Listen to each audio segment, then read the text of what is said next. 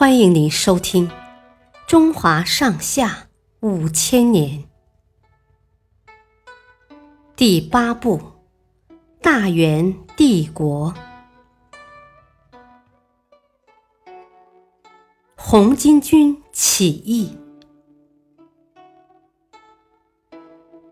公元一三五一年五月，白莲教首领韩山童。召集三千名头戴红巾的教徒，召开动员大会，准备发动起义。他命人在广场上竖起一面旗帜，上面绣着“虎奔三千，直捣幽燕之地；龙飞九五，重开大宋之天”，并发布文告说：“元朝的黑暗统治。”使汉族百姓流离失所。我本是宋徽宗第八代孙，刘福通也是宋朝大将的后代。我们立誓要恢复大宋天下。三千教徒听得热血沸腾，一起立下誓言：不推翻元朝，誓不罢休。他们当场宰了一头黑牛。和一匹白马，取血和在酒里，各饮一杯白酒盟誓。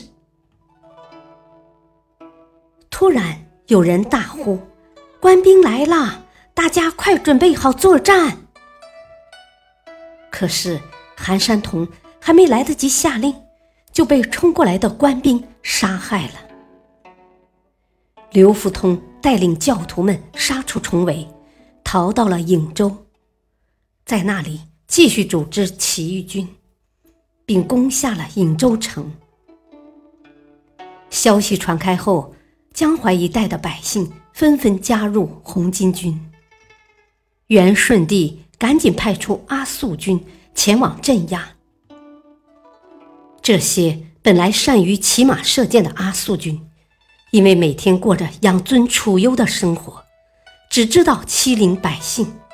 早就忘记怎么打仗了，结果节节败退。最后，刘福通趁着阿速军在军帐里开宴席的时候，发起了一场猛攻。阿速军一见对方人数众多，吓得心惊胆战，根本不敢应战，丢盔弃甲的逃跑了。红巾军乘势而起。迅速壮大起来。